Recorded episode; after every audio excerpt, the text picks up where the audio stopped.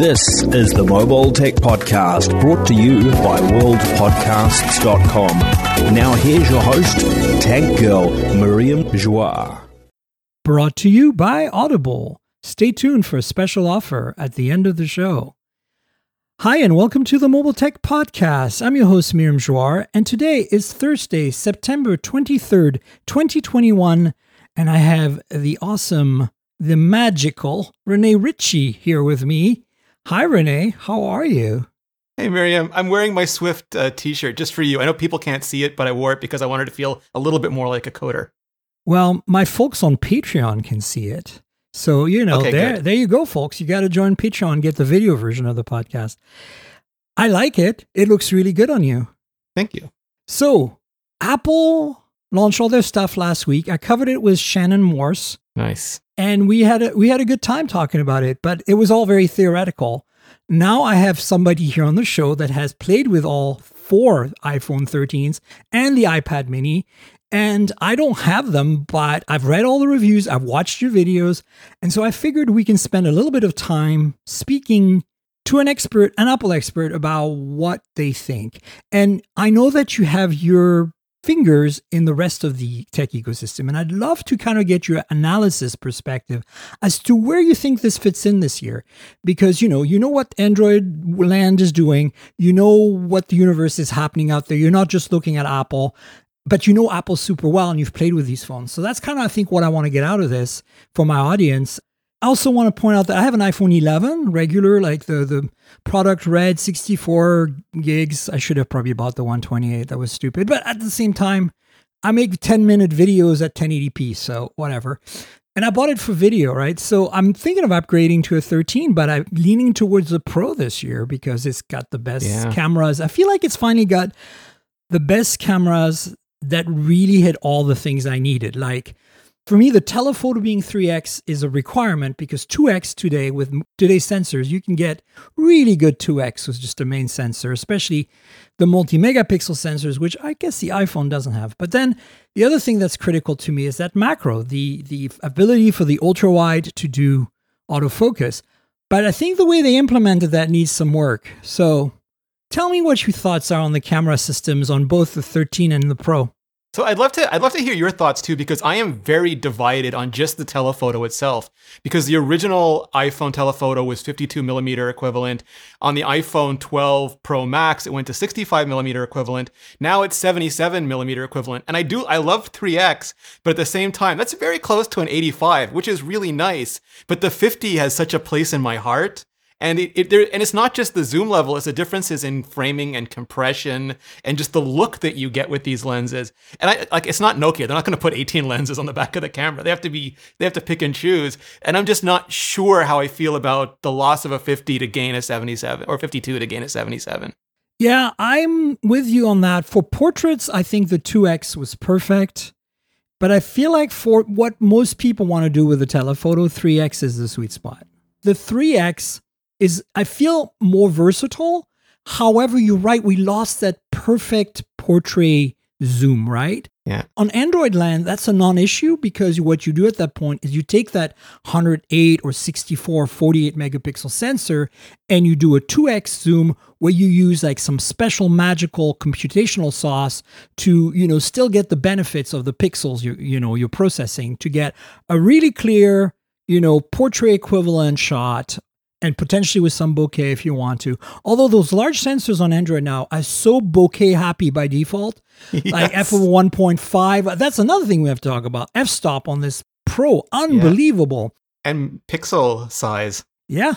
Ah, one point nine microns. Wow. Like, I know. So this is kind of where I actually did do wish I had gone. H T C must be so salty now.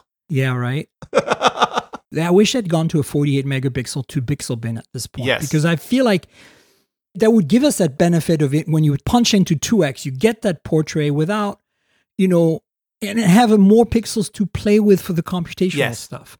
And so I think that's where they should be going next. And I think that's where Pixel six is going this year, um, because it looks like it's going to have, a, at least the Pro, a three X telephoto. Yeah. And I think, you know, I currently have this interesting Vivo phone. It's actually, it's their sub-brand I Q or E Q, I Q O O. And it's a B M W branded phone of all things. But what's interesting about it is that it has a dedicated portrait camera. So it has nice. the ultra wide, and it has like a high megapixel count main with the Y S. And then it has a two X portrait, and it literally is just for that. And it's totally great. It does a fantastic job for portraits. But I feel like an Android world, that makes sense. But Apple's not going to proliferate lenses just no. for a portrait, you know? But it means they're not going to do a two megapixel macro either. Oh, so like it's These are so bad. No, don't even go there. I mean, the even the five megapixel autofocus macros that some Android flagships have, like the Xiaomi ones, are still not that great. Like, I like how Samsung's doing it. Samsung's basically telling you in the coaching on the screen, move back, punch yes, into two X. Yes. Get your yeah. macro shot. And it does work. It's like, because the bokeh is so creamy on that one hundred eight megapixel sensor of theirs, that when you pull back two X and you crop, you have still enough pixels and you end up with a really nice macro shot. So, but then Apple is doing what OnePlus or B B K Group is doing on a lot of their phones, which is put an autofocus on the ultra wide, call yes. it a day. My issue here is that it's not a setting. It's not like, you know, you should be able to go portrait macro. And then you're in that mode, you know you're in that mode, nothing changes. The fact that it auto switches right now and doesn't give you that control unless you're in video, because I know there's a setting to turn it off in video, is, and I think, you know, who was it at Input? It was Ray Wong. He ruined it for me. Yeah, Ray. See, I liked it. I liked it and Ray ruined it for me. But he's right. He's right. If you've ever used an Android phone with a macro on the ultra wide, it's like you want to be able to have a separate mode for that camera. I get that. So with me, it's like, I, I thought it was a pleasant surprise. I was out shooting and I got in close and I was like, how do I engage? Oh, it, it just already happened. It knew I was within two centimeters. So, or I think it's more than that. I think it's like five centimeters. It engages and then I could macro. And I've always looked at Apple's camera system is like this mainstream camera system where the actual separate cameras are an implementation detail, and they just want, like, because they've always switched between wide angle and tele, like from telephoto to wide angle when it was low light, because they just they couldn't get enough data off of the telephoto, so they would yeah, yeah. go to the wide angle and and, and crop in, and it, you, it would just handle it. It was like, this is a bunch of implementation details. Don't you worry about it. And I know it drives professional photographers nuts, but that's why there's like Halide. Or that's why there's like Filmic right. Pro. I think for most people, just going in close and not having to, because there's so many modes now. There's like Pano and yeah. Portrait and Cinematic is new this year, uh, and Time Lapse. It's, I think for like a lot of people, it's like too many buttons. But I think the solution that some folks talked about in their review, just if you could tap one X or zero point five X and it would go back to the lens you want. Yes. You know what I'm saying? Like, it doesn't have to be a new setting. It could be like in the setting settings where you turn it off. But I think that's counterproductive. I think it's smart for it to auto switch because most people want that. But I think that you need to be override it. You need to be able to say, yeah. no, I meant to have this blurry because I'm trying to catch the background and I want this to be slightly yes. out of focus in the front. And yes, I know I'm yeah, close. I know I'm in macro range, but bug off, you know? The one that kills me still is it's two years into Dolby Vision on an iPhone, and I can choose between sixty, thirty, and twenty-four frames per second. I can choose between ten eighty p and four K, but there's nothing for H D R. And because the phone is H D R, you can't tell when you're in H D R or S D R mode. And it captures both tone maps, but there's no setting to say which tone map to take off. You have to like... It'll do it for you if it detects an old iPad that can't do H D R, but otherwise you're left with, an, and it's fine for me, I'll throw it in Final Cut Pro and I'll figure it out. But I know a bunch of people record H D R when they have no way of actually handling H D R. Right, yeah. And it's just one extra button. Like, I think there are some U I implementation issues in the current Apple camera that need to be changed. Like, I think that little air, down arrows thing is not the best way to go. Like, I hate to say this, but some of the Chinese Android phones have it really well done where the H D R on the top with all the settings are is a toggle. You can tap on it and it gives you a choice between on, off, and auto. But then if you're actually just holding the phone and moving it around, the H D R lights up when H D R is on. So you know what I'm saying? Yeah. Like, like it tells you. We used you, to have that for photos. Like, yeah, I'm about to take an H D R photo or I'm about to take an H D R video. And then you can go, oh, no, that's not what I want. Tap on that exact yes. little icon. And then you can change it to off. And you go like, okay, we're done. Yeah, you've convinced me. Like, it should be not... Anytime it's destructive, it's bad. Like, if there is a potential for a destructive action, like losing the subject you want to focus on or recording the wrong pro... Like, pulling off ten-bit H D R is not comfortable over Lightning. I just want to... I, I recorded my entire A-roll for my iPhone review in cinematic mode, and that's not even... Like, we haven't even gotten to ten-bit ProRes yet, which is three gigabits per... three gigabytes per minute. I didn't want to th- over Lightning. Okay. I want Thunderbolt on my phone so badly. Can we have an entire podcast about how Lightning goes needs to go away, whether people are happy or not with it, at least on the Pro phone? But I don't even want U S B C anymore. If you put ProRes four twenty-two on a phone, you need to give me Thunderbolt. Thunderbolt, yeah, no, for sure. But I think, look, I think as an intermediate step, I feel like Apple needs to either go portless yeah. and give us some technology to transfer things really rapidly. You know, I don't know what they would do there, but uh, maybe that's the way they're going. Maybe they're going to go U S B C with Thunderbolt on the Pro iPhones in yes. the future, and then they're going to go portless on the, the non-Pro and call it a day. Because I, I really don't know. Like I, it's I'm just I'm just so annoyed with it. Like I really thought that this year is gonna. When I saw the iPad mini had it Type C, I was like, okay, the iPhone's gonna no. And I'm just like, seriously, like I get it. Like there's a huge ecosystem and Lightning is a really robust connector. It is fantastic. And people get so angry. Like they switched from U S B A to U S B C on the back end because they figured finally time was right. And there are so many people who are angry because their P C or their car has U S B A and now Apple's screwing them by going to U S B C on the back end. And I feel for all of you, like everyone's at a different stage of technological advancement, different rates of adoption. And it's it, when you're selling a bill, like a, when you have a billion phones on the market and you're selling one hundred million a year, you have large scale problems, but you've also had, that's your job to solve them. But at the same time, let's be real, U S B C, at least that connector, which is also Thunderbolt, is the way to go. It's yep. where we're all going. I live in an entire universe of U S B C all the time because my phones are Android phones and my Macs are, are Macs. And and your Nintendo Switch is U S B C. I live the life. I live the dream. I got P D on all the things. Yes, I'm not charging my B B K phone as fast as I could because it has sixty-five watt charging.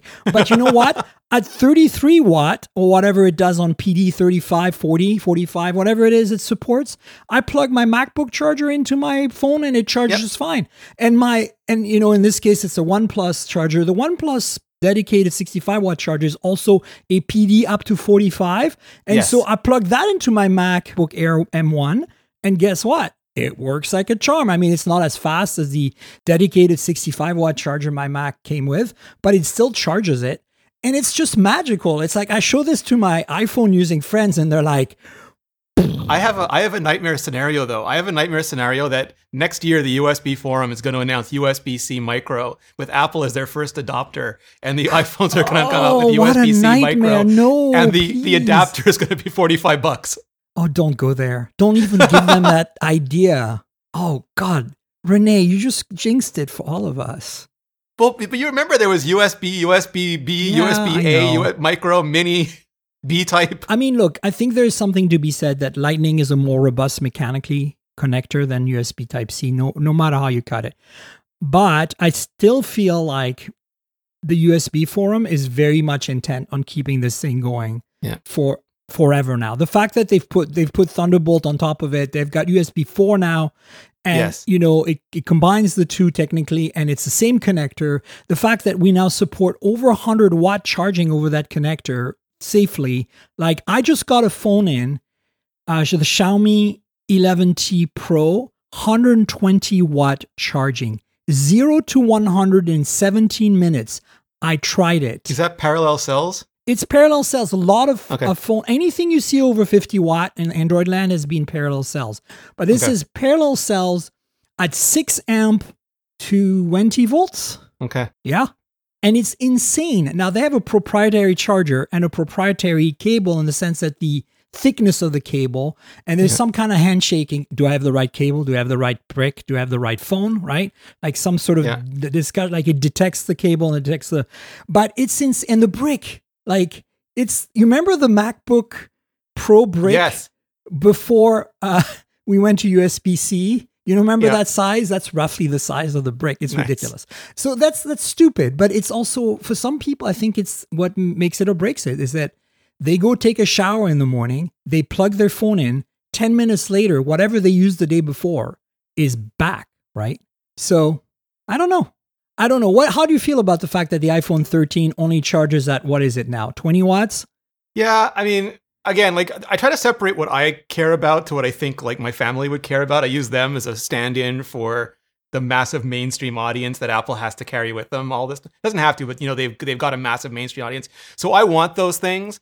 I like I take everybody's word for it that these batteries are going to be okay in three, four years. Like I take Xiaomi and OnePlus and everybody's word for it that in three, four years, these batteries are still going to be okay. Because I still, you know, I have that agita, that that anxiety over batteries being charged at high states. And I know they're heat managing, and I know they're moving everything outside the battery system. I know they're doing all these things. So, but I think there's a happy middle ground. There's a happy middle ground where we could have U S B C, we could have Thunderbolt or Thunderbolt four on the Pros, and we could have a sliding scale of chargers. That this is the one that comes with it, but for you maniacs out there, if you want to charge at one hundred watts, here's your here's your adapter. Yeah, I don't even think one hundred watts is the answer. I feel that the default should be thirty-three. They're, having used all of these charging speeds and still currently using mostly something in the thirties, I think that thirty-three watt, thirty-ish watts is gives you enough speed to get you covered in case you have an emergency. Like I need to leave now or ten minutes from now. How much can I recoup in ten minutes? Yeah, you're going to get enough with thirty-three watt, but twenty is too slow, and anything over thirty-three is overkill, like fifty, sixty-five. Yeah, and, you're showing off at that point. And then there's one hundred twenty now. It, it's just, you don't need it. You just don't need it. Trust me. So I don't think Apple should go extreme. I just feel like in the same way as Samsung is disappointing us by only supporting, what is it, twenty-five watt or something, we need, I think we need Apple to be able to, as you said, with a, you choose your charger now, there's no charger yeah. in the box. So make, make a phone that at least supports thirty-three or, you know, something U S B C P D compliant. That way you can make those people happy. And then, you know, wireless charging is absolutely necessary. I'm so annoyed that so many Android phones and the high end still don't have wireless charging when even the iPhone S E has it. You know what I'm saying? It's like, come on, it's not that big of a deal. And yes, it's only ten watt or fifteen watt or whatever, but it's just, it's just for those of us who have, you know, especially in cars nowadays, they all have cheap wireless charging pads. And that's, you know, good for the battery. You're not hurting the battery. You're just kind of maintaining the state of charge while you're driving around using nav. That's really all yes. you're doing. And that's yeah. exactly what that is for. And if you have wireless Android Auto or CarPlay, well, guess what? You don't have to plug anything. You're just like, yeah. get in your car, put it down on the mat, and future magically everything it. just works. And and I think that, you know, I know we're digressing away from the thirteen here, but I think these are some of the issues that this thirteen launch brought up for me. It's like, okay, I think they nailed the cameras with the Pro. I think it's superb what they're doing. Uh, let's talk a little bit about the, the, the cinema mode, but yeah, I think that the thirteen needs to be mentioned as well, because I feel like they've improved the f-stop and the sensor. And of course it's got, you know, the, the, what's it called? The in-body stabilization, right? And it's across the board now. Yeah. And we, as we've seen for some, from the test videos, it's very, very good at uh, doing stabilization combined with, of course, electronic stabilization, right? Yes. So what do you think? Like, is this the way all the iPhones are going? Are we are we going to see more of the features from the Pro trickle down to the fourteen next year, non-Pro? Can we please get Pro Raw on the thirteen? Yeah, I think, you know, I, I think just the way their marketing works is they they want a differentiation between them. They want to be able to offer something that's less expensive, but they also want to be able to differentiate what's more expensive. And then they use the The, the greater space in the bill of materials with the higher end models to pay down the new technologies, and then they push them down. So whenever you get something new, you, you know, like whenever you get some new technology, they can push the old technologies further down. Like every iPad has a pencil now, basically, because the other right. iPads have ProMotion or mini L E D or all these different technologies that make them separate. So I think Apple's just starting um, using the iPhone's Pro now to appeal more to photographers, to appeal more to people. Next year, apparently, the big screen size differentiation is going to go away, and we're not going to have a mini. We're going to have two regular sizes and two large sizes. So they're going to juggle those things depending on demand. But I think they really want to push all their investment into the Pro models, uh, and especially with the, like, there's an extra G P U there to handle it. In the A fifteen, they've got completely new pipelines for all the video and technologies, because I think some people forget this too, but once you start pulling ProRes off a sensor, you've got to be able to record that to drive without dropping frames. And it's got to move through that entire system. I think it's such overkill. Like, I think they don't need that. Like, I honestly feel... Alex Lindsay is drooling so, so much. I mean, don't get me wrong. The iPhone is a video beast always. And the thirteen Pro is even going to be more of a video beast. But I feel like ProRes is just one step too far. I don't know. Like, I feel like you can get some really good video without ProRes. I, I still see, like, I watch the videos, like when Dieter did his review, like without the cinema mode enabled, like just regular shooting in low yeah. light, you can already tell there's not enough There's not enough quality out of the sensor and lens, even with all the improvements they've made, to justify even ProRes encoding at this point in low light. Now, in daytime, that's arguably yes. Yes. But I feel like ProRAW is just a pure software feature that's been on previous processors. Why can't we get that on? That's just a limitation that's completely artificial, right? On the thirteen. Well, it's those two things. They are using the extra G P U to, to, to handle part of the processing. They have those dedicated encoder chips for ProRes on the C P U as well. But it's also just like, even on the iPhone Pro, the one twenty-eight gigabytes model will only do ten eighty p just because three gigs a minute, you're filling up so much storage space. And there's right. a, a one terabyte model to handle it. And you've got a slightly different camera system. But I think, like, to, exactly to your point, where people are excited is just the video nerds who they want to be able to, like, again, like an Alex Lindsay who wants to be able to film a park and not just have uh, H E V C texture for where there are leaves, but have actual yeah. leaves where there are leaves. No, and I get that. I'm no, I'm talking more about Pro Raw, like on stills. Right? Oh, Pro like Raw. The fact sorry, that it doesn't exist on yeah. the thirteen is vexing me. It's like it's just a yes. feature. Like I yes, thought absolutely. for sure last year, I was like, okay, maybe the you know the A fourteen can only handle it or whatever with this particular sensor. But this year, you're like, okay, you got an extra you know an extra chip here, ten percent of performance improvement or whatever it is. We know they focused on battery life, and that was critical, and I'm glad they did. But at the same time, it's much more oomph. The benchmarks are showing it, even on the quad core, not the pentacore G P U of the basic thirteen. So I'm like, okay, why don't we get Pro Raw? Like, come on. Like, yeah, yeah. this is no, like such sure. an artificial division. You gave, you know, you, you, you improved the main camera significantly on the thirteen, the ultra wide slightly. And then on the Pros, of course, you like, I can't believe the f-stop on the ultra wide is one point eight. That, that blows my yes. freaking mind. Like, I mean, wow. And, um, and, but my, my point is they're doing all these hardware improvements and we know they're going to trickle down, but then there's this simple software thing yeah. that's probably already in code sitting there in the O S well, and they're just, just turning off, it right? off. It's like, come on. Like, yeah. I think this is where like consumer Rene is super angry and marketing Rene goes, uh, they're just differentiating based on one's a photography camera and one's not, you know, one's a normal person camera and one's a photographer camera. I do like the fact that they're really trying to market the Pro in a different way now. Like that the Pro is no longer the high-end iPhone.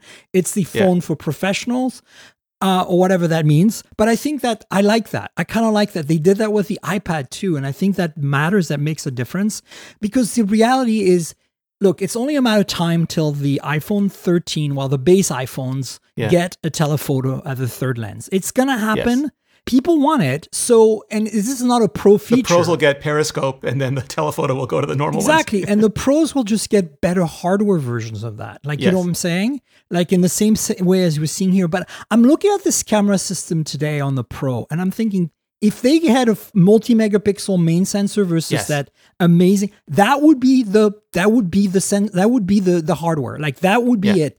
Like the f-stops are amazing, the pixel sizes are amazing, the technology for optical or for stabilization, like physical mechanical stabilization, is amazing. The lens types, like six elements, seven elements, all chosen right. They yeah. have autofocus and all the right. Like it nails it. Like last year, I could say like I don't want a Pro Max because it's too big. This year, yeah. you can just say I'm going to buy the thirteen Pro and get yep. all the special sauce. Like that, I have to give Apple some serious kudos for making that happen. You know. Yes. Yeah. I, I'm fitting again. Like I talk about wanting a Thunderbolt port in there, but I don't have to fit a Thunderbolt controller. So this, all this whole discussion is just things that we right. want without being in charge of shipping it. So you'll understand I mean, that. Look, here's an idea, Rene. How about an M one iPhone? Right? Like, come on, let's go all the way out. Right? But I mean, like, it just it, it wouldn't be useful in there. There's just like the, the thermal envelope, which would not be useful. It has a Thunderbolt controller. Like that's why the M one is on the iPad Pro, right? Yes. There you go. That's that's your Thunderbolt. Yeah, uh, and, and sixteen gigs of RAM. I mean, I know. I'm just. But it'd saying. be a much bigger. Yeah. Uh, my you know understanding is saying, that the right? thermal envelope would not be happy with an M one or an M two. Well, it wouldn't be called an M one at this point. It'd be called like something else, but it'd be a derivative yeah, of the M series yeah. scaled down.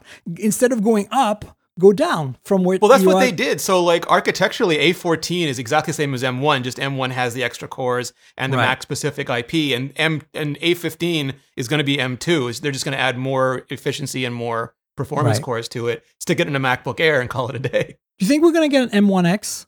That rumored yeah. M one X. Yeah, yeah, okay. I, I think so. I think I think one of the things we saw with their silicon team now is that they they still have the scalable. One of the biggest uh, nervous points I had was that as Apple grows, they're going to have the same problems as a as a merchant silicon vendor has, as a Qualcomm has, because they have so many clients. You have to balance the needs of, like, Microsoft wants DirectX support, uh, you know, Android wants OpenGL support. We've got to carry all this stuff for them. And Apple would be like, oh, the the app, they'd be like, Apple Watch would be a client, iPhone would be a client, iPad would be a client, and they'd have different needs. But I think the scalable system architecture solved a lot of that really elegantly. Like, you have like one A thirteen core in the Apple Watch now. You have a few A fourteen and A fifteen cores in the phones. You have much more of them in the iPads and in the Macs. Then you have much, much more of them in the Pro Max. And it's not perfect. It's not like a bespoke chip for every computer, but you get such efficiency of scale off the architecture that way. So I think one hundred percent. For sure we're gonna we're gonna see that just scale up to the M one X. It'll be like, I, I don't know, eight, eight times eight and sixteen.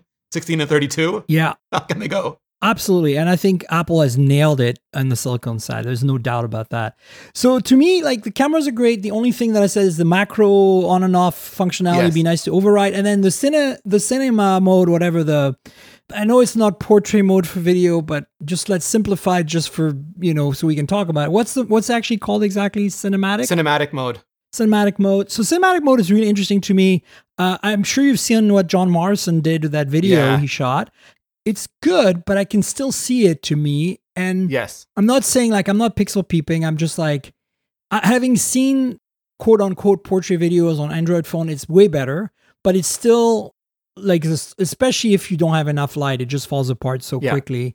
I mean, Joanna showed that in her music video she shot, but she also picked, like, why do you pick this lighting? Like, that, that's almost setting it up for failure. Like, I, I don't know. I think it's interesting. I feel like it's very on Apple to release this so unbaked, in my opinion. I think that that should be an iPhone fourteen feature. Once they've had it in the lab for a few more months with a little bit more, you know, cooking and stirring in the pot. Yeah, no, I don't disagree. I think they did it very much like portrait mode on the iPhone seven. They wanted to get it out there and get much more real world data so they could start getting it to behave better. Because, like, they also, they suffer from Cupertino syndrome, where their data sets are so small because everything's being tested so secretly. Cupertino that they, they syndrome, just, I love They it. just don't have enough. And like, and there's nothing beats getting a bunch of real world examples out there yeah. for them to work on. There's two things I really like about it. One is just, like, the nerdy geeky side of me loves that they don't say it's portrait mode because they're not just doing a depth blur on no, a frame. No, for sure. They're yeah, looking yeah. backwards and forwards through time on it, because they all capture, every phone captures a few, like, it works a little bit in the future so that it can better set the present. And they're looking at nearest neighbor frames so they can provide a consistent bokeh, and the bokeh is not jumping around and leaping between frames, which would be super annoying. So they're they're pulling in a ton of data and they're creating this depth map, and that they're leaving it editable is so enjoyable. That for is me. amazing. That's that's the part that's got me really excited about the future. It's like, okay, it's not baked. Give it us to us next year better. But the fact that you can go in and just use the phone's photo app to do this yes. is kind of unreal to me. And it's teaching so, the language. Like, the thing I love most is it's teaching the language of of cinema, because, like, they're not just doing depth, but their their a, their M L is doing it based on eyeline. So if you're looking or turning away, it tries to track where the gaze should go next, like the the, the rack focus should go next. And it's yeah. nowhere nearly perfect. But there's so many people like th- that was usually a nerdy thing. Like, if you were into cinema, cinematography, that wasn't like a normal pastime. But now no. everyone with this phone is going to be able to understand what it's doing, learn, do it, get frustrated, do it better, explore, and there'll be so many TikToks and Instagrams with, like, the rack focus trend. They're, the, the, and they're, like, native. Like, when you look at how people edit on TikTok already, it blows my mind. Like, camera on, camera off, camera. Like, it's an incredible new language. And I just want to see that continue to evolve. Yeah, I think it's opening all kinds of creative options, which are didn't just didn't exist. And I think that yeah. maybe that's also why they put it out, not just to get that that feedback, that data, right, to make it better, faster, because they need the data points, but also to just kind of see what our creators are going to do with it, you know, and, you know, maybe let's put the quality a little bit in the back seat just to see where we can take it, because we know the quality we can crank up as yeah. we throw more cores, as we throw more C P U and, and G P U at it in the future, which is inevitable, as we know. So um, before we jump into iPad mini, uh, I want to quickly talk about the Pro motion displays on yeah. the thirteen Pro. I'm a bit bummed the thirteen didn't get at least ninety hertz or something, but I, at the same time, you know, it would have made more sense to have everything across the board at one twenty from a parts bin perspective. So maybe the displays are capable of it and they just chose not to do it. I don't know. The bottom line is finally we have variable, which is a critical thing here. A lot of people don't understand that. It's a battery lifesaver to have yeah. variable refresh rate. And I've been saying that forever. And that's why I was bummed they didn't have uh, you know, one twenty hertz support last year with the twelves, because now we have it, and finally. But it also makes it a bit weird to me that they just only picked it on the Pro. This could have benefited so, the thirteen as well. My guess, my well, my, my understanding is that they're using the same panels as the Galaxy Note and the current Galaxy S twenty-one. Um, yeah. And Samsung just could not produce enough. The L T P O ones, yeah. Yes. And they just couldn't produce enough last year because Apple sells so many of the phones. Like, compared to other vendors, they only make right. a few phones, and they sell, uh, you know, I think their order is for ninety million at this point, and there's just there's not wow. enough L T P O panel supply yet. Uh, so they had to they had to give it to the Pro models, and I'm, and they can also absorb the costs better uh, in the Pro models because the pricing is so is yeah, so different. This, this this smells like me like you know COVID supply issue related at this point. Purely, you know, and that's a fair compromise at that point. Yeah.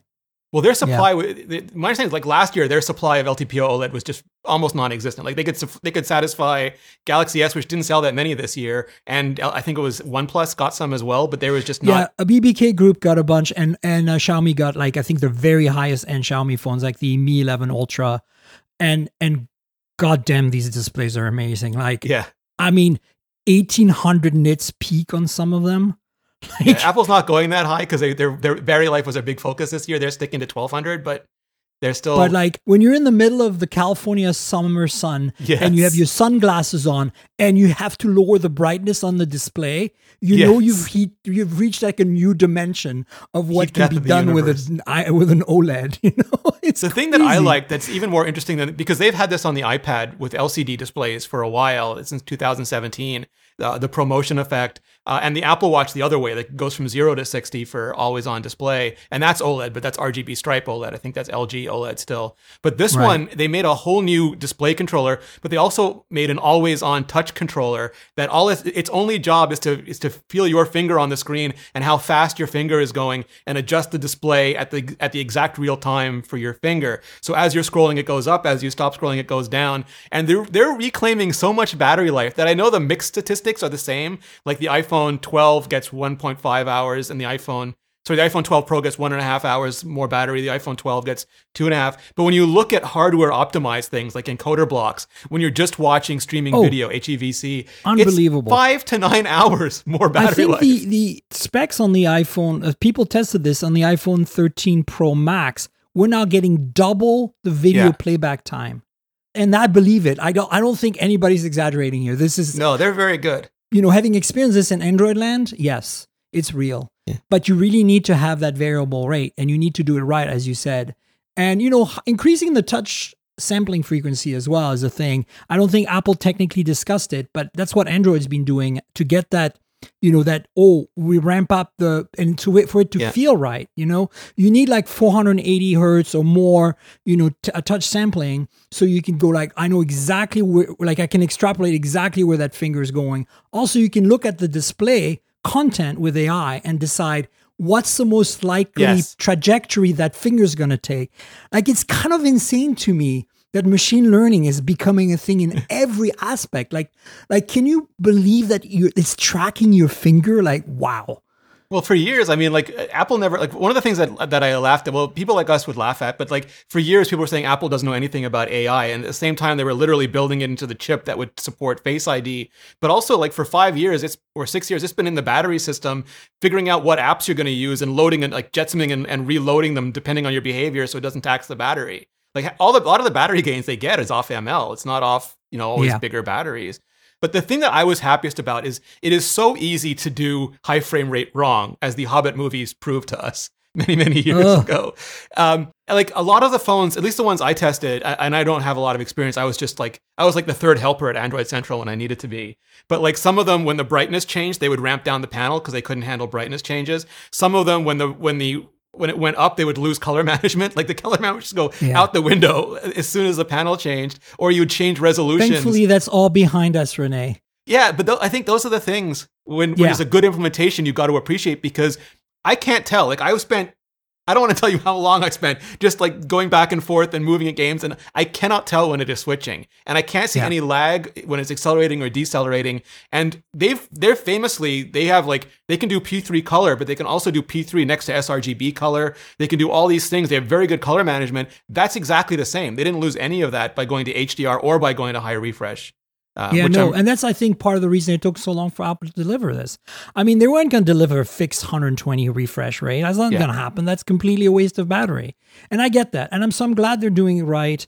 I think they could have done it last year because, you know, we've we've had all these issues solved in Android land for about a year since the S twenty series. They wanted it for last year. They just couldn't get the panels. Yeah, it was the Note twenty that really did it. And it, oh my God, it's such a great yeah. phone back in its day.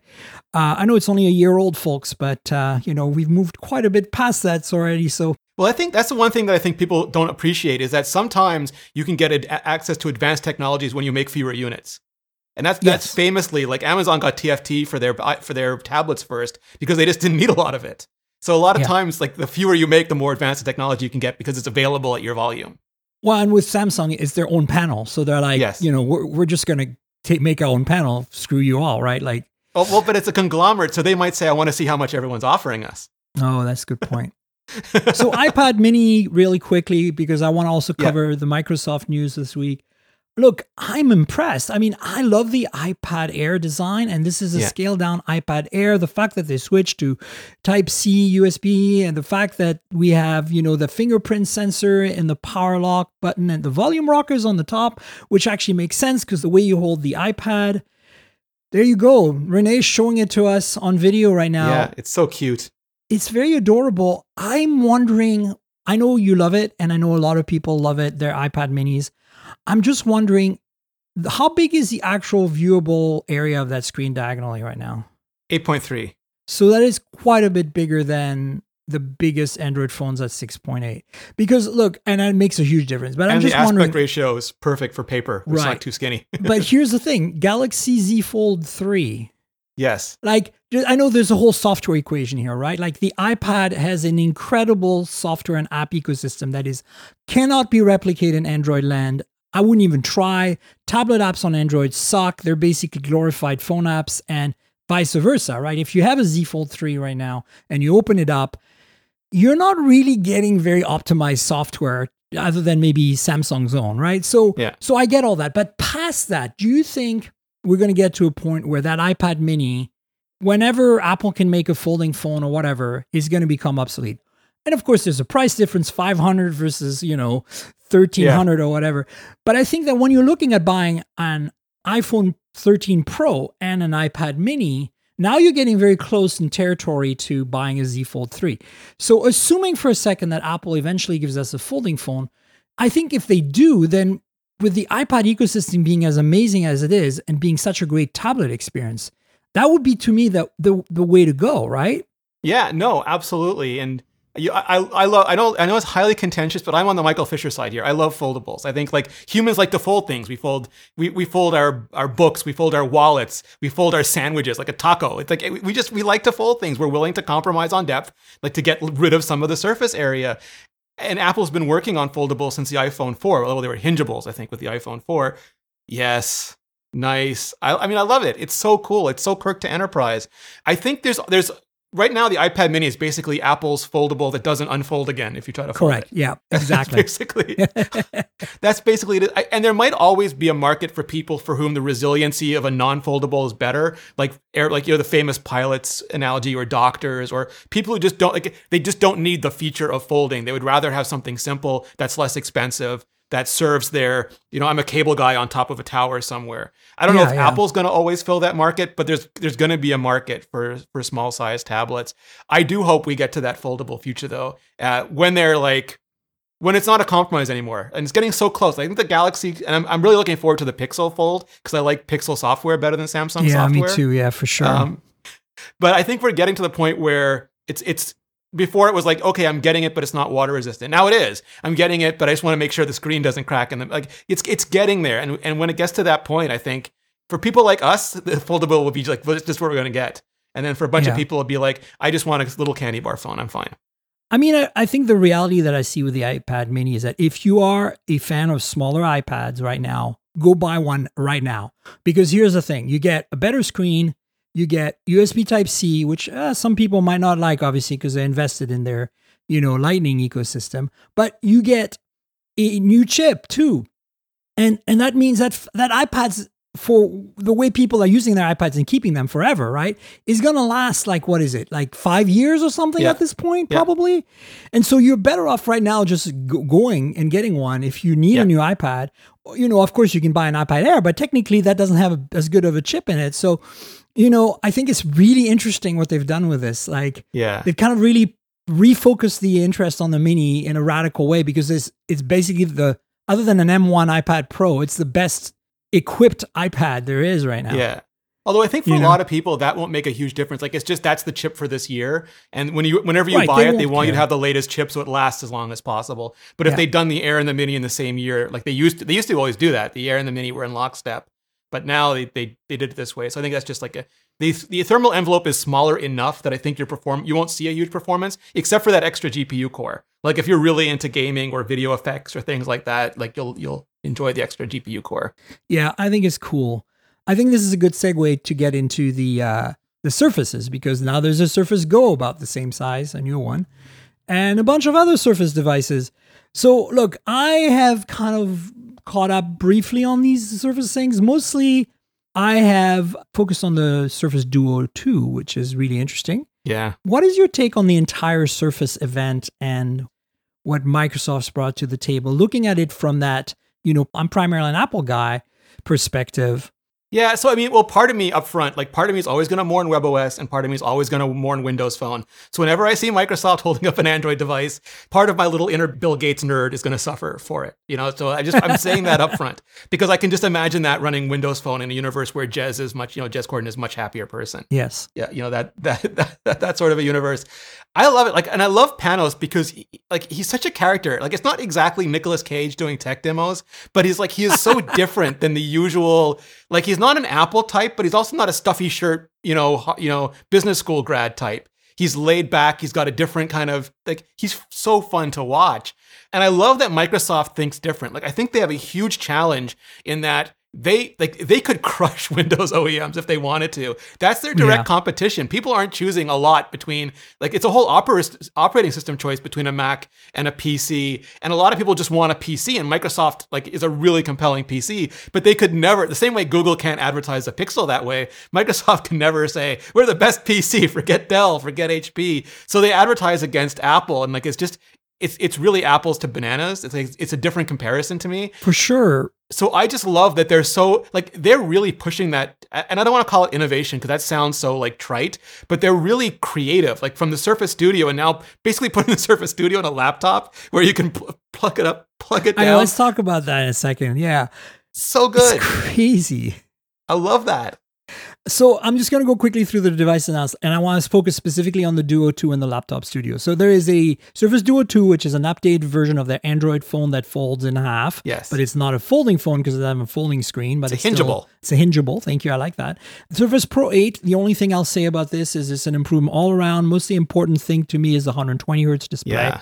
Uh, Surface Pro X, uh, again, I'm not sure what it's getting in terms of spec improvement, but it's going to start supporting sixty-four bit Intel apps with emulation coming up soon with uh, Windows eleven. Surface Go three, again, all-around improvement, nothing too special here, but the Laptop Studio is this weird yes. laptop, especially with that weird pedestal that's sitting on, like, we'll talk about this quickly in a minute, but I want to talk about the Duo two first because yeah, okay. last year's Duo was a disaster. Yeah. I mean, look, I, again, like you said, we want to give Microsoft credit for being creative and unique. And the hardware was great. And the hardware was beautiful, but it didn't deliver in terms of the experience yeah. and didn't it deliver in terms of the specs of that hardware because yeah. it didn't have, you know, five G, it didn't have N F C, it was miss. It only has a single camera that was really crappy. Yeah. Uh, it was like basically your, your selfie camera, and it wasn't even that well tuned at that. So they've remedied a lot of this. They've made it a little bigger Uh, the panels are a little bigger, so now you get a bigger screen. It's almost the same size as an iPad mini when it's open yep. now. And what's really interesting to me, more I was expecting new, a new camera system, but again, and they did deliver a triple camera system that on paper looks like has all the right check boxes, except for the two X telephoto, which I wish was three X, but whatever. The thing that's got me more excited is that the inside of the screens are actually curved yeah. into the edges. Right. So it's like, remember the Galaxy Note Edge where only one side yeah. was waterfalling? So that's what they're doing on both internal sides, so that when you close it, you get an edge. The hinge edge becomes a display that you can use for ambient stuff like notifications, you know, flash a color for when something comes in. It's very, that's exactly what I'm talking about when I say Microsoft is creative and unique. They're trying to re-addict the BlackBerry faithful. Yeah, but it's so brilliant. I think this works. Like, this is, this device does not have an external display like my Z Flip yeah. three that I showed earlier. So what do you do? And, you know, now you can use it. And it has this really gorgeous, what it looks like OLED that's ninety hertz synchronized across both panels. Yeah. So that's, on technical level, that's super challenging. Snapdragon eight eighty-eight with five G. It does have millimeter wave five G. I did not expect that. Like, that's yeah. adds a whole new can of worms to the engineering of that device. It's super thin still. It has an amazing hinge. And, you know, so ninety hertz display, better processor, five G, better cameras, more cameras. And I love what they did. That, did you notice that the pedestal those cameras are mounted on, like the camera pod, is pretty big. It yes. almost doubles the thickness of the... And so now you have the problem is if you fold it backwards on itself, right? They actually angled the camera pod so that when they when it's folded, it's perfectly laid out. Yeah. And there's an, a little space in between the two sides now that you can slide the new pencil in, the, the flat Microsoft pen, whatever it is. Yeah. And they put haptics in that new pen now. So yes. that supposedly it has a little, you know, haptic motor in there, linear motor, so that when you run it across a surface of glass, it gives you that weird, you know, graininess of the pencil tip yeah. in your fingertips. I love that. I haven't tried it, but I love that idea. I haven't tried it, but it sounds amazing, right? Yeah, yeah, yeah. yeah. My inner artist is dying. So what is your take on this particular device? Like, what made it for you? What is like question marks? No, I like it, but you know, I, I love wondrous variety. I love experimenting with these things. If, like when, when they showed off a triangular phone in the office, I'm like, make that for me. I'm not joking. Just, you know, give me something fun to try. Put your ideas out there. And I think, like, I don't know how big a market this is, and I don't know how big a market is for an Android, you know, Microsoft phone. But that never deters them. They have so much money based on Office and Windows that they can afford, you know, what a lot of phone companies can't. They can afford to experiment with this stuff, and, and I really like it. And maybe they discover a bunch of stuff that filters down to Apple, to Samsung, to a bunch of other vendors over time. But I'm glad they didn't give up on it. I'm glad they doubled down and decided to make something out of it, because this looks like it fixes so many of their issues. Yeah, and it introduces that new kind of like display edge thing. Yeah. And because of the curved edges inside. And I think, like, at this point now, I look at this price, fifteen hundred dollars, one hundred dollars more than last year, and I'm like, you know what? That is worth it. Like, I look at the hardware, like, even before experiencing the entire thing, and I'm looking, every checkbox I expect you to checkbox for that kind of price is checked. Last year, that was not the case. Last year, we played with a prototype, essentially, that they sold. And this year, we're like, okay, this is kind of like, you know, when we went from Fold to Z Fold two last yeah. year. Like, yes. Z Fold two was finally a mature product. Now, Z Fold three is way better even altogether because, you know, multi-refresh rate in front and back, and it's got water resistance and stuff. But this, I think, this is showing that Microsoft... Like, to me, they're really invested in this. And you're right, they have a ton of money, but it's like easy for a company. In the past, I would have seen Microsoft run away from this. Yes, for sure. You know what I'm saying? For sure. So kudos to that. And then the crazy continues with the Surface Laptop Studio. What? Like, okay, I kept like going like, wow, every time I looked more at this. Yeah. Thing. It didn't make me want it. But it made me like, wow, like, yeah, wow. Like, it's it made you happy to exist. Exactly. And I'm also curious how it's going to pan out, like what the reviewers are going to say about it. Because, look, it looks like a laptop for creatives. Yes. Content creators like us. So it has a lot of oomph. It has like NVIDIA R T X oomph as well for things like if you want to run Adobe Premiere or whatever, God forbid. For those of us who are Final Cut people, this is like always a nasty thing. But, you know, DaVinci Resolve is another thing. Like, you have G P U acceleration. That's going to make a difference.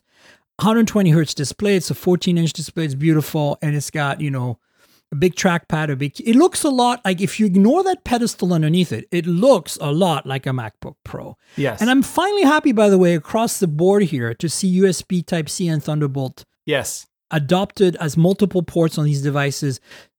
You know, Microsoft was very resistant to add even a single U S B port last last revision on their Surfaces. And now we have all the U S B C, no more A, yeah. which is, you know, I mean, the connector, that also means Thunderbolt, which I think is the way this should have gone. But they kept the headphone jack. They have their proprietary magnetic charging connector there still.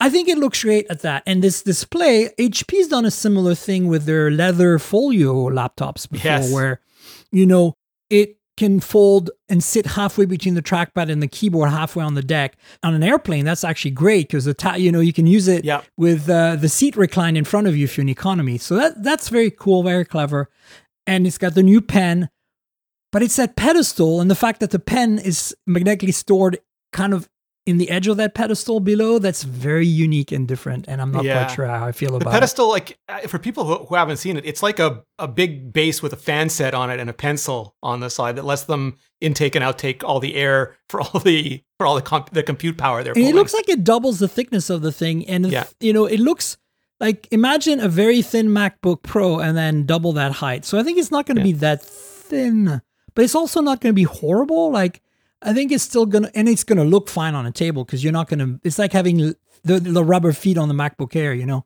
it does raise it quite a bit, but you don't really and you know. know Qualcomm is like, well, let us in there, let us in there. We'll get rid of that pedestal for you. We swear we can do yeah, it. Right. For sure. The thing that I think the only thing that's going to miss out of the box here for me is the fact that the screen cannot be angled at any angle. So you really yes. only have the laptop mode, the halfway mode, like the H P Folios, and then the, you know, the screen is completely flat and you now have a drawing surface in front yes. of you. So I don't know. I think it's interesting. It's expensive, sixteen hundred dollars and up. I can see, look, I can see a lot of my friends who were Microsoft Surface Book people. Yeah. Who used Premiere or DaVinci on those computers back in the day, but have now switched over to Razer or H P or whatever, or Dell, because, you know, the Surface Book was getting old in the tooth in terms of spec, switching to this thing simply because it's a beautiful looking, powerful Windows eleven capable laptop that is meant for them. And I think that's totally valid. I would say half of my YouTube creator friends are on a P C versus a Mac. So there's a market for it, you know? Yeah, no, totally. I think that's terrific. So that's my take on Microsoft. I'm hoping to have a guest next week's, folks, where we can do a deeper dive. If they come aboard, we're going to have a better discussion, a bigger discussion about Surface next week. So keep that in mind. I want to bring up a couple of news items before we wrap up. They're not very significant. One of them is actually a little old, and I realized I never brought it up, and it's back to the weird and funny world of folding phones. But, um, we got some Pixel six Pro leaks, so somebody got their hands on one and did a video. So there's not much to say here other than it's, you know, obviously not a render. So if you want to see somebody handle a Pixel six Pro, go in the show notes and check out the video. Uh, I'll link to it.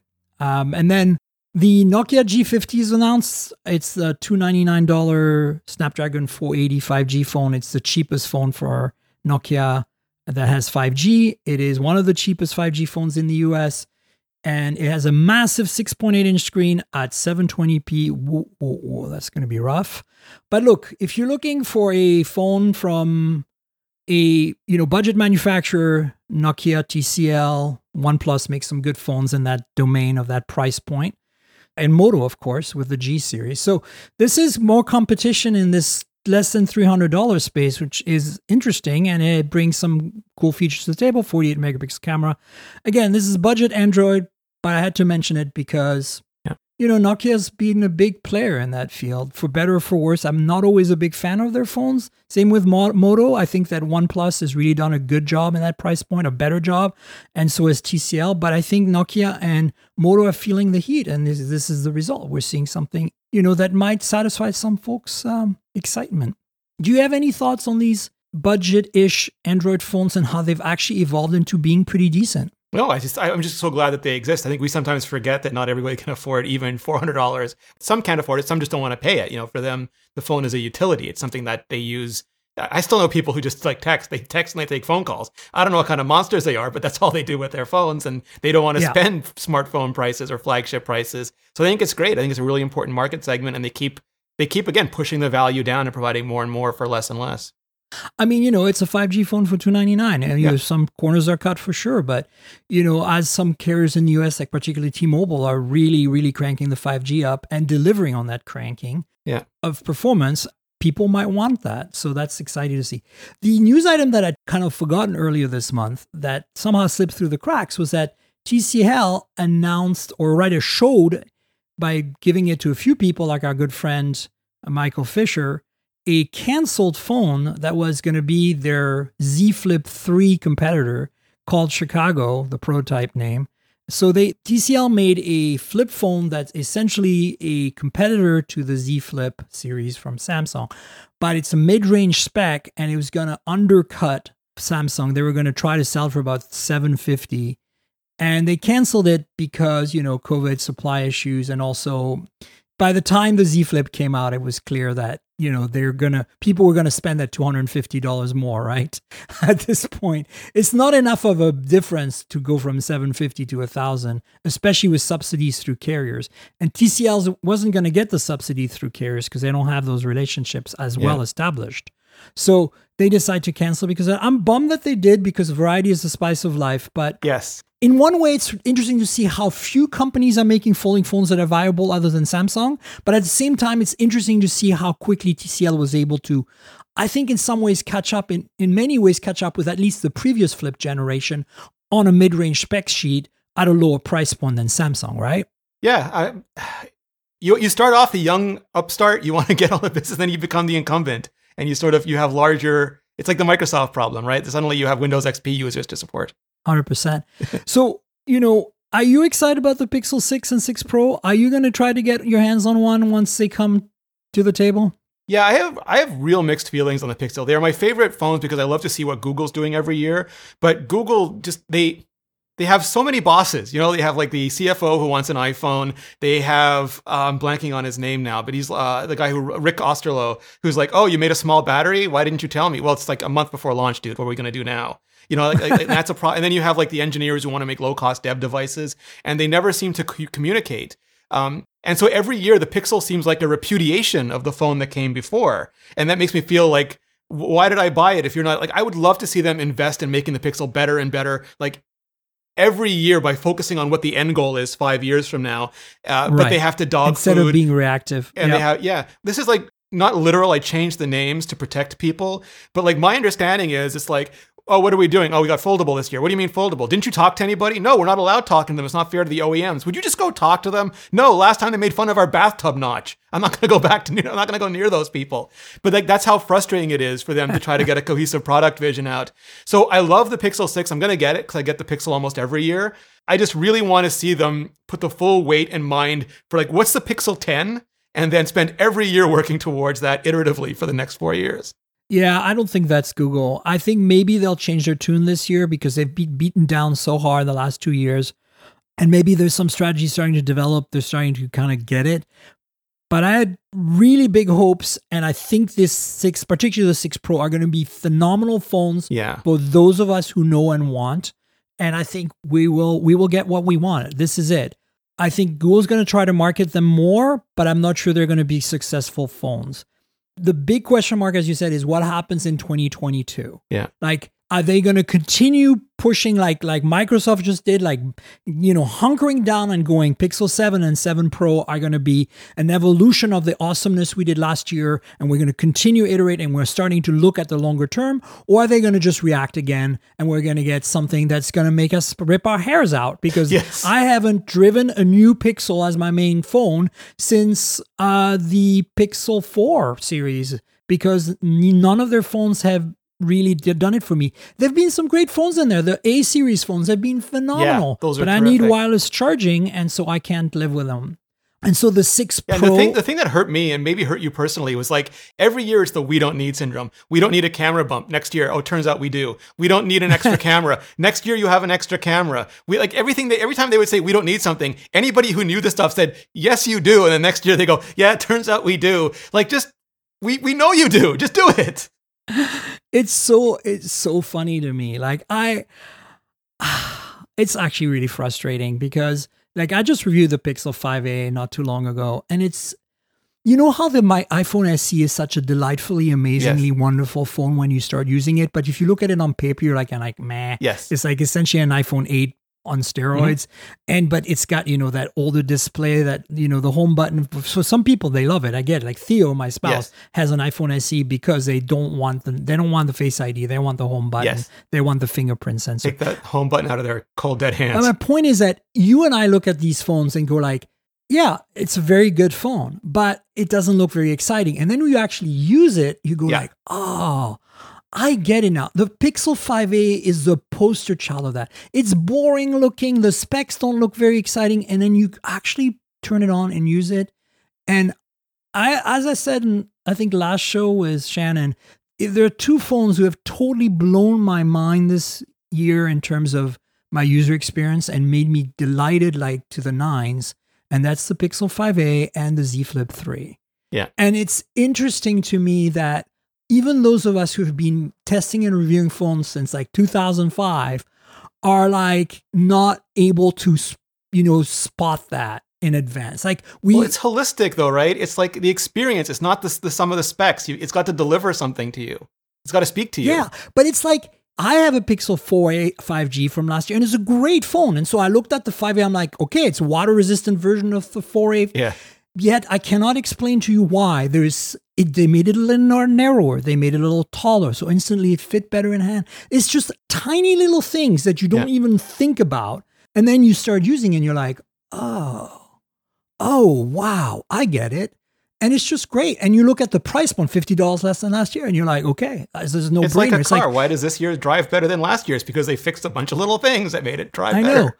And it's amazing because, you know, like I recommend the iPhone S E to tons of people that are iPhone users or that are just want a new phone. And, you know, I think the iPhones are always a sure, a sure value, yeah. a sure bet. And then I, I now I'm recommending the five A to so many people because I'm like, look, it's not available in Canada, sadly. It's only like Japan and the U S, I believe. So it's yeah. like very limited. But here we can get it. And if you're going to spend four hundred fifty dollars on a phone and you need an Android phone and you don't want to do an iPhone, like one hundred percent get a five A, call it a day. That thing's going to get updates forever. It's just going to be solid all around. And, you know, it's it's nice to see Google getting it right sometimes. Like clearly, for sure. They might not have a long-term strategy on the five A, on the A series, but it's coming out every year to be better than the previous year. And it feels consistent to me. Whereas yeah. the main line, the, the flagships are just all over the place. Yes. They make you feel like you know? a jerk for buying the one in the previous year. Just like, come on. I like that phone. That bathtub notch. That's when it started. I felt like from Pixel to Pixel two, there was, you know, you could yes. see some thoughts. And then Pixel three, a little bit, except the, the, the, the attention to detail wasn't quite there. Things like the bathtub notch should never, ever have made muster. Yeah. And then the four just went like, oh, where are the, where, where do you live, Google? Like you're in your own little vacuum sealed universe right now, are ya? And then the five, I was just like, oh, you're reacting. You're totally reacting. Yeah. We can't make flagships. Nobody's buying them. We're going to make a mid-range phone, charge a little more for it, put millimeter wave in it because it's really a four A just slightly better, right? Yeah. With wireless charging and water resistant stuff. And, eh, it's a good phone, one hundred percent, but it's not the phone you, me, Michael yes. Fisher, everybody else wants. We right? don't need Google to make that phone. We should Pixel should no. always be a phone that only Google can make. one hundred percent. So can I tell you a little secret? I have For an sure. iPhone eleven, of course, and I'm going to upgrade. I'm going to try to figure out which one I want next. But do you know that on my night table, the phone that wakes me up every day is an iPhone six Plus? Oh, wow. Yeah. It's your alarm phone. I know. It's all it does. I just like the sound of it. Uh, more importantly, I have it. It works. The battery's yes. still good. It's got iOS thirteen is the last thing it received, or twelve, or whatever it was. Yeah. And I don't do anything else with it. Like I have, I have some of my home automation apps on it, so I can okay. turn on and off lights and stuff. And you know, it sits there in battery saving mode with the Wi-Fi turned on, and because it doesn't need to do anything compute intensive, and so as a result, the thing lasts a freaking week on my night yep. table. Yeah. Okay.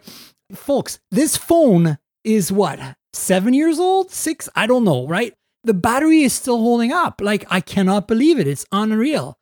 but I charge it once a week and I use it as my alarm clock. I thought of all people, you would appreciate that. The last two years on lockdown, like when I got the new iPad and I wanted to do the five G test for it, I went to get my SIM card and it wasn't in the last iPad because that came out last March when lockdown started. And I hadn't used cellular in almost a year because I just hadn't gone anywhere. Oh my God. So where did you find it? I found it in the previous version of the iPad, like the, the, the, the nice. twenty eighteen version. That's hilarious. Yeah, I figured of all people, you'd appreciate the fact that I still have an iPhone six Plus on my night table. Totally. I mean, it works. It's a little sluggish, but only if I try to do some serious stuff like check Facebook or something. I know a bunch of people you know? who have old iPhones or old iPod touches next to their sofas to use as controllers because they used to prefer the, the touch, the controller app than the actual remote control. Yeah. Honestly, it's in mint condition. So that's yeah. the other thing. It just looks like a, you know, it looks like it could be an iPhone eight Plus or something. Yeah. Like, you know, from the front, you wouldn't really know the difference. But anyway, Rene, do you want to tell folks where they can find you on the internet, all your sites and social media handles and goodness? Sure. So I'm either very consistent or very boring, depending on how you want to parse it. It's youtube.com slash Rene Ritchie, twitter.com slash Rene Ritchie, or instagram.com slash Rene Ritchie. And I have rene ritchie dot net if you're old school webby. Perfect. You folks should definitely check out Rene's work on YouTube and follow him on Twitter and all that good stuff. Oh, thank you. Yeah. And folks, you know where to find me on the internet. I'm at Tankerl. That's T N K G R L, like the comic book character Tankerl, but just drop all the vowels. That's my Twitter handle and my Instagram handle. If you want to discuss this show with me and Rene, hit us up on Twitter. And then, of course, Instagram is where you'll find pretty pictures of phones, pretty pictures taken with phones. I'm also now doing car reviews for Tech Radar, so there's some car stuff in there too, so check that out. And then, you know, the podcast has a couple of YouTube channels associated with it. If you want some visual content to go alongside your uh, audio podcast, check that out. YouTube.com slash Mobile Tech Podcast is the main channel, and YouTube.com slash Mobile Tech More is a newer channel that uh, my producer and I are trying to develop. It's going to be like all the accessory stuff, you know, the travel tech, the smart home tech, battery packs, all that stuff. I'm basically lumping phones and audio in the main channel because those are the interests for me. So we're developing it. We need subscribers. Please consider subscribing to both channels, but in particular the new one. Again, youtube.com slash mobile tech podcast and youtube.com slash mobile tech more. Like, subscribe, tell your friends, all that good stuff. The podcast, as you know, lives at mobile tech podcast dot com. We're on Google Podcasts, Apple Podcasts, Pocket Casts, Spotify, everywhere good podcasts can be found. So if you happen to follow Rene here today and you want to subscribe, I'd really appreciate it. Consider that. Also consider rating or reviewing the show if your app permits you, because it helps with discovery. So now I want to talk about Patreon, because those of you who know have been watching this podcast instead of listening to it because you're patrons. One of the tiers I have is a video version unedited of the podcast, and before the audio one is released, usually a day or two before. And it's unedited insofar that, you know, I might remove things that are under embargo, but I don't really remove like the ums and the ohs and the, you know, whatever else it might be. So if you want a kind of a bit more of a raw experience, consider joining Patreon. There's also a Discord there and a bunch of other stuff. So check it out, patreon.com slash tankgirl. That's patreon.com slash TNKGRL. I'd love you to join. And I want to thank Melanie Z, who joined this week. Thanks for joining and supporting the show. And also, folks, if you don't want to do Patreon, I get it. There is a PayPal link in the show notes. You can click on that and donate that way and help us out. So that'd be great. Finally, I want to thank Audible, our sponsor. They've been with us for a really long time, and they're really awesome. If you're like me, a bookworm, and you really like to read, we have a special deal for you. thirty-day free trial. You get to keep a book no matter what you do. It's audibletrial.com slash mobiletech. That's the U R L, audibletrial.com slash mobiletech. So you're probably wondering, why Audible? Well, look, you like to read, but maybe you don't have time to read, or maybe you want to put yourself to sleep by listening to a book, or you're on an airplane, it's hard to read, or you're a delivery driver delivering packages all day long and you want to keep your eyes on the road, or you're on a road trip with your friends and you want to share a story together. Well, Audible's got you covered. Tons of books to choose from, some shorter term content as well, some podcasts, lots of books read by the authors. It's fantastic. If you like books, you ought to give yourself an Audible account. So So check it out. Audibletrial.com slash mobiletech is the U R L. Yeah, help Audible, help us, and uh, join the party. I want to thank Audible for being our longtime sponsor. And I want to thank you, Rene, for being yet again on the show. Anytime. Thank you so much. It's always so much fun to be here. We'll definitely have you on at some point in the future again. And folks, as always, we'll have another show next week. So stay tuned for that. Until then, cheers, everybody.